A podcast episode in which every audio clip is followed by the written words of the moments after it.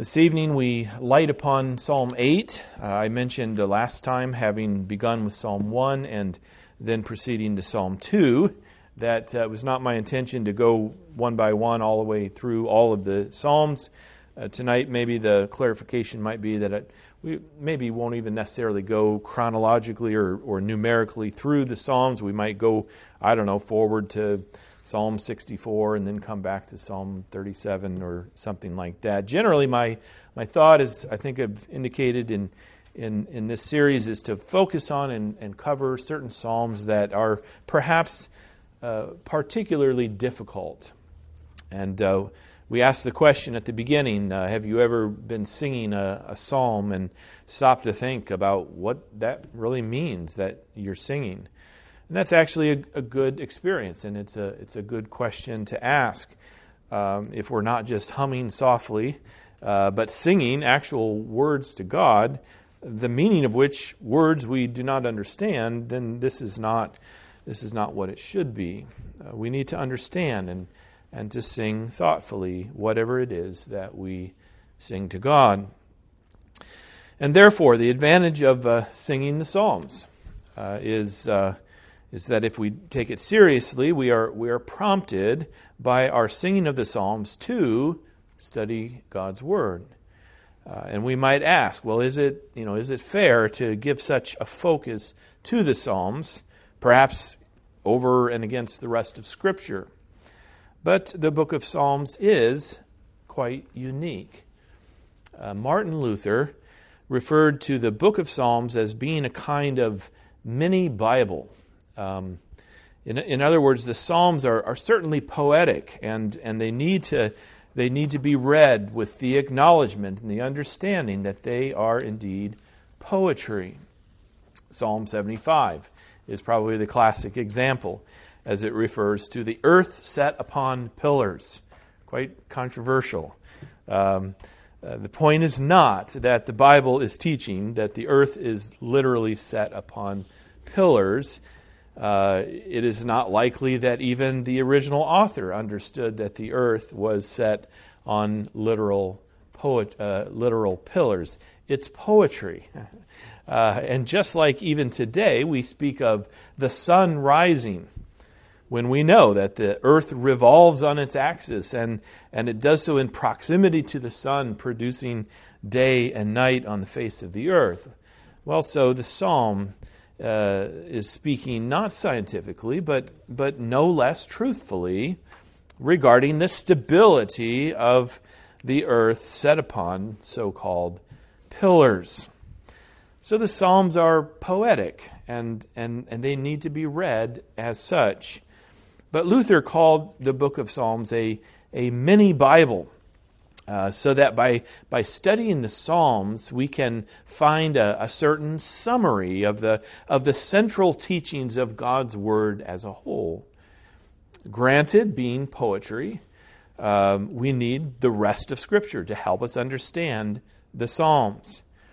But when we use the rest of Scripture, we can find here a kind of poetic summary of all that is taught within the Word of God. So, Psalm 8 this evening. Uh, psalm 8 is uh, a somewhat familiar psalm, I would imagine, perhaps not as familiar as Psalm 23 or Psalm 46 or Psalm 100, but a familiar psalm uh, nonetheless to some degree. It, it begins with those familiar words, O Lord, our Lord, how majestic is your name in all the earth. And with that beginning, let's, let's spend the balance of our time seeking to understand this psalm. And let's use a bit of poetry to uh, set up an outline for Psalm 8. Number one, telling all. Number two, feeling small. And number three, standing tall. First, telling all. Again, verse 1 of Psalm 8 reads, O Lord, our Lord, how majestic is your name in all the earth. You have set your glory above the heavens. The message, the lesson here is that God is known. God has made himself known throughout all the world that he has created, and he is known exactly by what he has created. In other words, the testimony of creation is first that God exists, secondly, that he is majestic. The Creator is always greater than the creation. It's true of all artistry, even among mankind. The artist stands above her work exactly because she created it. If art is good, the artist is even greater. Just so, God has set his glory above the heavens that he created. And think about the word majestic. What does that make you think of? What does it convey to you? It, it conveys highness, even kingship, so, so that the psalmist is looking out at all that God has made, and by creation, the psalmist is seeing the majesty of God. And we make this first point telling all for two reasons. First, because the testimony of creation goes out to all people without exception. Psalm 8 begins quite parallel to Psalm 19, which puts it this way The heavens declare the glory of God, and the sky above uh, proclaims his handiwork. And, and Psalm 18 or Psalm 19 gets even more specific or explicit by adding, There is no speech, nor are there words whose voice is not heard. Although one difference between Psalm 8 and Psalm 19 is that Psalm 8 would seem to refer uh, mostly to the earth, while Psalm 19 focuses uh, uh, uh, only on the heavens, the skies above. But Psalm 8 draws in the observation not only of the earth, but also of the heavens above. It says, O Lord our Lord, how majestic is your name in all the earth. You have set your glory above the heavens. So I don't know, maybe Psalm 8 is a little more comprehensive in terms of drawing in both the, the heavens as well as the glory of God within the earth. So, so by way of all that God has created, all the world is given to see that God exists and what God is. He is majestic, He is glorious. But furthermore, the first point is telling all, because not only are all told, but all are told all. The apostle Paul in Romans 1:12 puts it this way that, that what can be known about God that there's a, a sense of the all what what can be known about God uh, is plain to all mankind because God has shown it to them, namely his eternal power and divine nature, ever since the creation of the world in the things that have been made. Paul didn't give specific reference to Psalm 8 or to Psalm 19 as he taught this, but if we take the Bible as a whole, if we, if we allow Scripture to interpret Scripture, it's it's hard to think that Paul did not have these two Psalms in mind.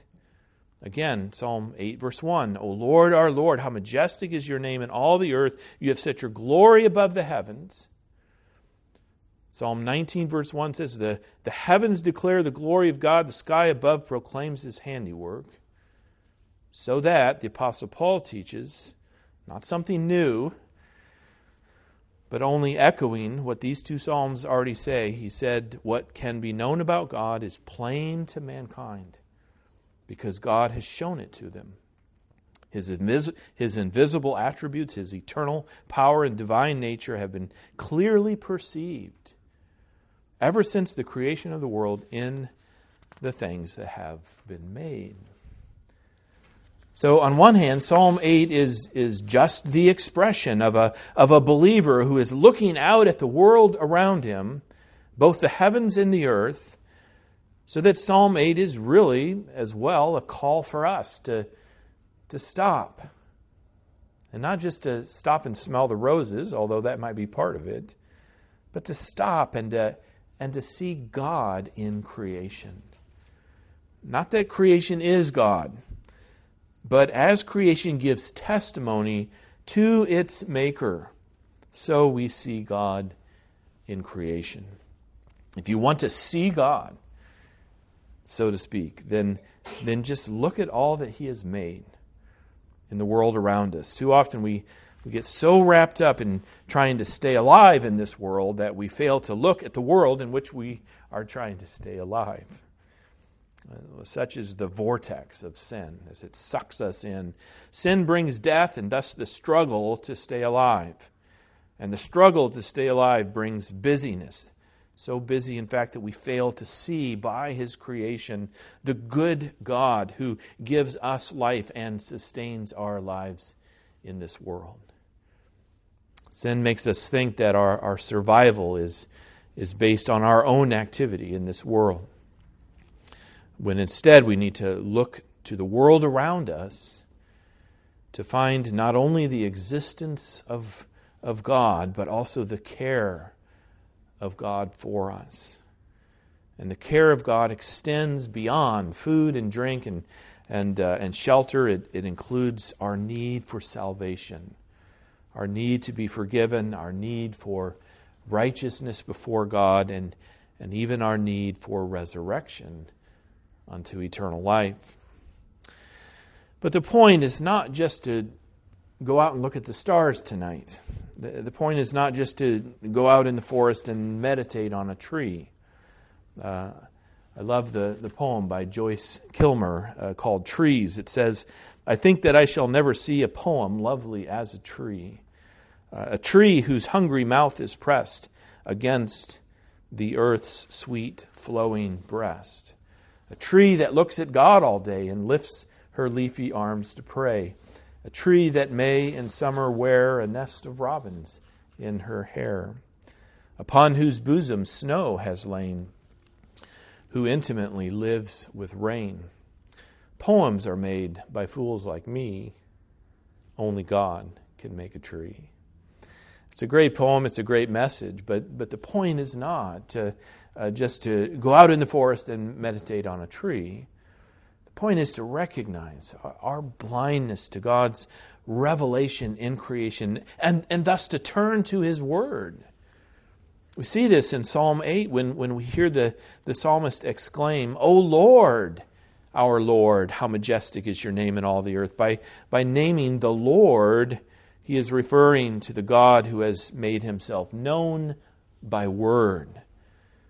Not that he had not already made himself known by creation, but the psalmist's reference is to the covenant God, the God who appeared to Abraham, Isaac, and Jacob. Otherwise, Psalm 8 just becomes uh, the psalm of the naturalist. Um, the naturalist says, I'll, I'll just go out and commune with nature. I'll go sit on a mountaintop, and, and, uh, and by that experience, I'll, I'll figure it out for myself uh, who and what God is, or, or perhaps whether there even is a God. No, this is, this is Yahweh. This is the covenant God. This is the God who speaks to a blind mankind. The God who does not leave us in the blindness of sin, but who comes and speaks and saves us from our blindness by his word. And so, as further testimony to the blindness of mankind, the psalm says this Out of the mouth of babies and infants, you have established strength because of your foes to still the enemy and the avenger. The reference here is, is directly to the blindness of mankind. Uh, it's not that babies and infants are any less blind to his glory in creation than adults are. It's just that adults are more likely to have developed the the arrogance of, of sin.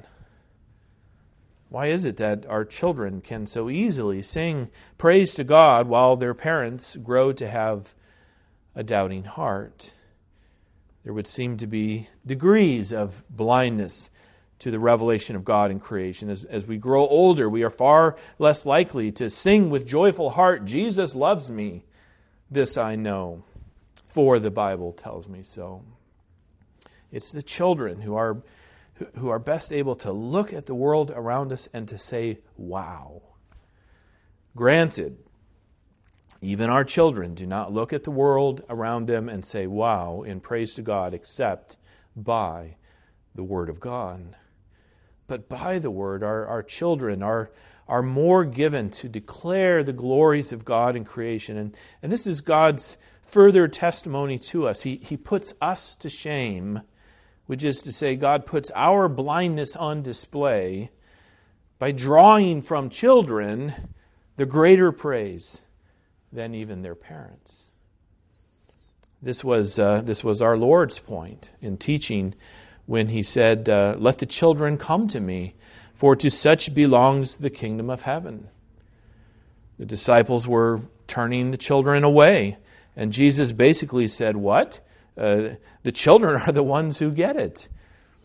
And unless you change and become like little children, you will never enter the kingdom. You will, you will not be saved apart from taking up the faith of a child. Rebel man says, Don't treat me like a child. But God says, You are a child. You are even less than a child in some ways. But I would have you as my child. So God gives that new birth unto the faith of a child and the security of a child under the care of the Father who is in heaven. And so the next point makes sense, I think. Feeling small. Talk about children leads to feeling small. There, there's a logical progression here in Psalm 8. The first point calls us to take up the faith of a child, to, to see the majesty of God in His creation. The second point speaks of feeling small, which is what you feel when you're a child. Verses 3 and 4 uh, say, uh, When I look at your heavens, the, the work of your fingers, the moon and stars which you have set in place, what is man that you are mindful of him, and the Son of Man that you care for him? This is exactly why mankind in sin will, will not acknowledge and confess what is right before their eyes. Creation is right before our eyes, so that the majesty of God is right before our eyes, but we refuse to see it, which is to say, mankind in sin will not acknowledge and confess it because the revelation of God makes us feel so very small, and we refuse to be small. Have you ever had the experience of, of standing under a, a starry sky and being made to feel small?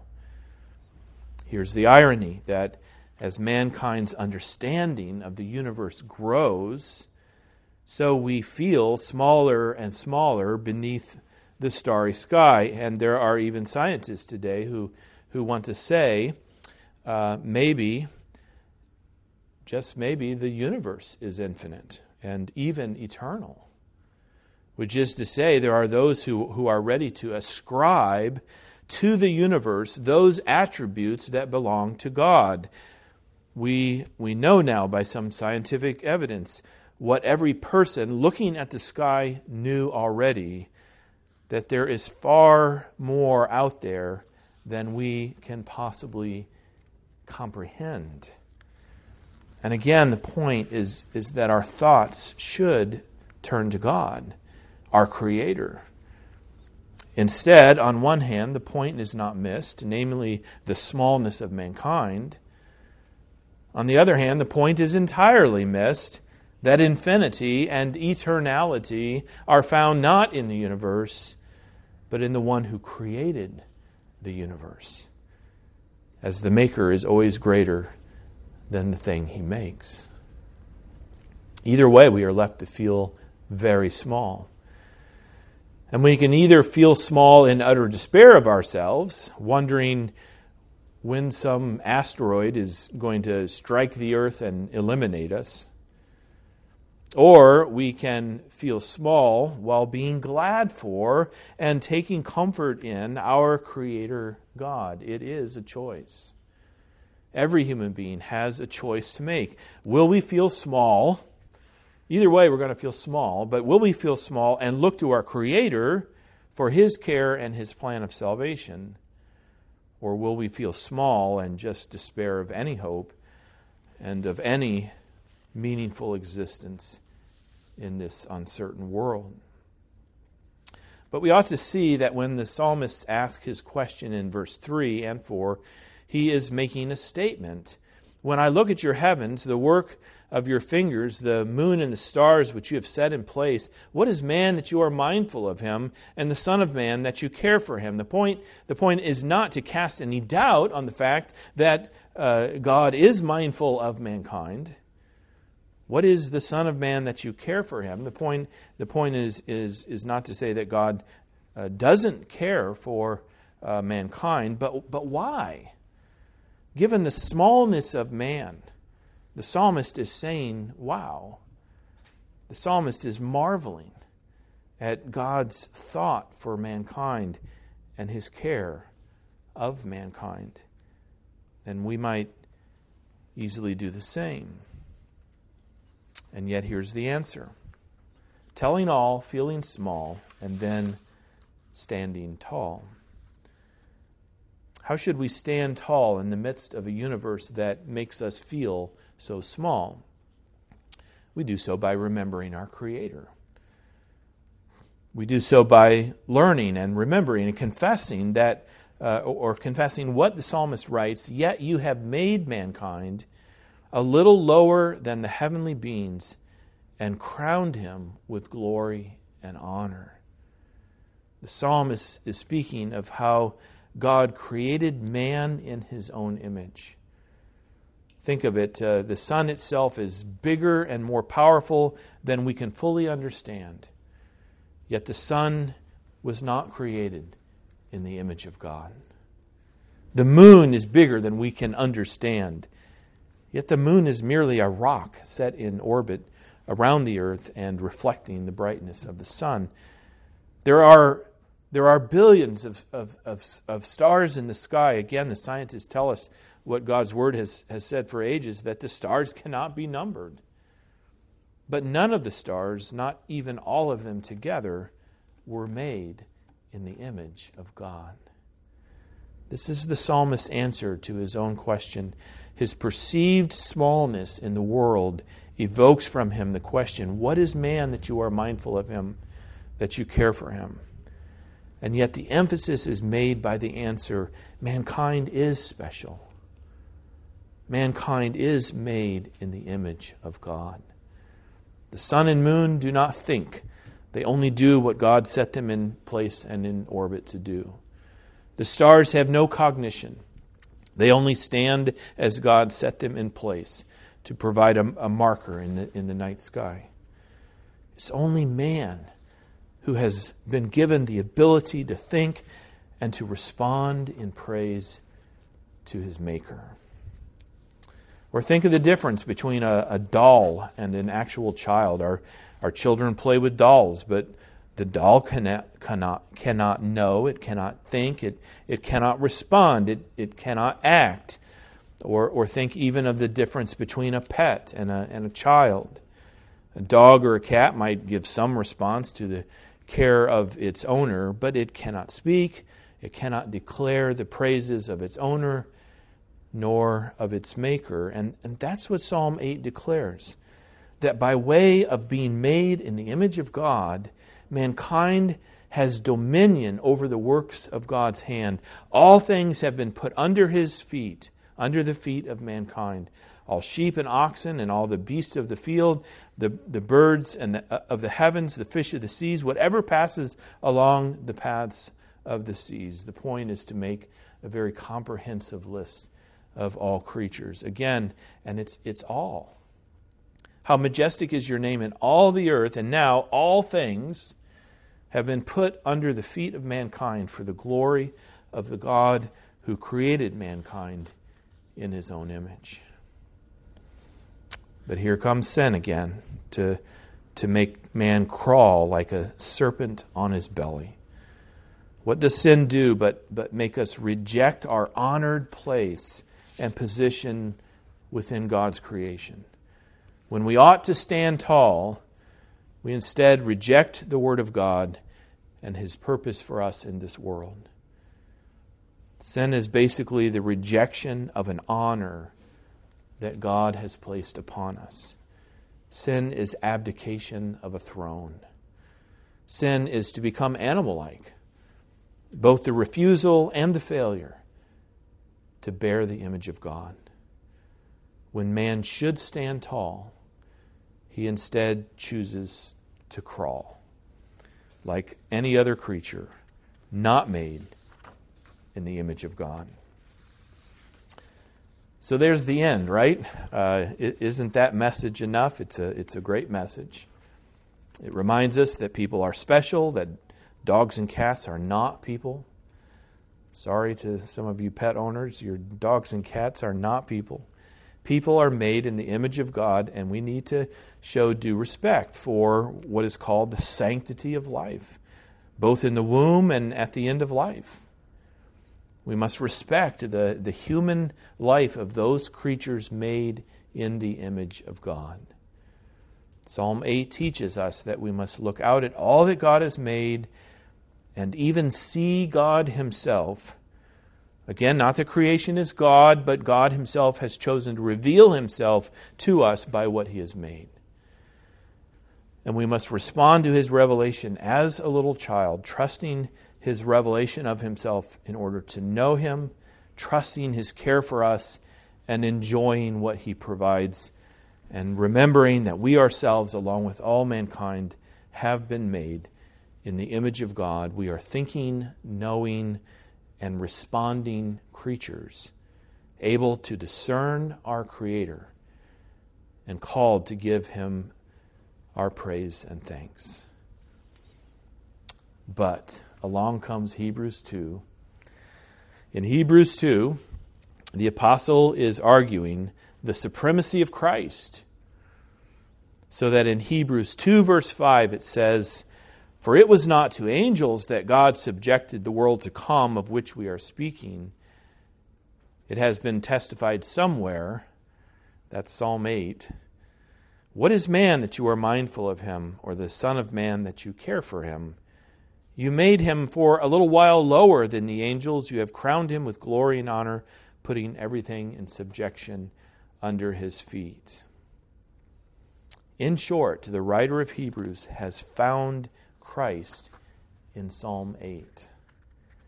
And he has found Christ by way of Christ's humanity. Christ is the fulfillment of Psalm 8 because Christ is the Son of Man. It was our Lord's preferred self designation, calling himself the Son of Man. Jesus certainly didn't deny his own divinity, but instead claimed it. I and the Father are one. He said, Before Abraham was, I am. And by his miracles, our Lord put his divinity on display, much as he did in creation. And yet, his preferred self designation was as the Son of Man. He was identifying with us. He was claiming us as his own, even that we might claim him as our own. And this is what faith is even saving faith, to claim Christ as your own. Not just as your God, your Lord, and your King, but as your brother, your fellow man. According to the teaching of the apostle in Hebrews 2, Psalm 8 is a psalm that puts a great exclamation point on the humanity of Christ. Mankind was made in the image of God and so can stand tall in a universe that makes him feel small. But the only way to stand as tall as we should is by seeing Christ in Psalm 8. He was made for a little while lower than the angels. He took on human flesh. And so he was crowned with glory and honor. In the end, all things of earth will once again be put under the rule of man, and that rule of man will come by way of Christ's rule. This is our hope and our assurance that though we struggle now, yet by Christ's suffering, we shall be restored to our position as rulers. Not only will the earth be ours as a possession, it will be ours once more to rule. And the reason we can be so sure is that the renewed rule of man has already begun in Christ. He is the Son of God, and He is the Son of man. And even now, He is ruling over this earth. And as God's Word makes clear, we too will rule with Him in, in all eternity. Let's stop there and, uh, and let's pray together. Lord Jesus, you are truly one of us. How marvelous, how wonderful, how comforting. Help us to remember this for our comfort and, and, and help us to know in, in our struggle that you have overcome the struggle with sin and you have won for us a great victory, even an eternal conquest.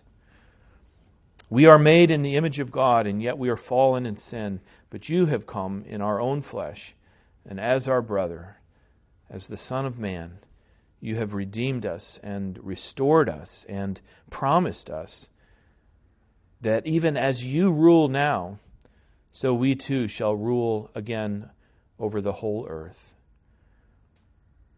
Grant by your Spirit that we would stand in amazement of all that you have created of this world but grant that we all, the more, would be amazed by your restoration and by the new heavens and the new earth that are already ours by faith. And we pray all this in your name. Amen.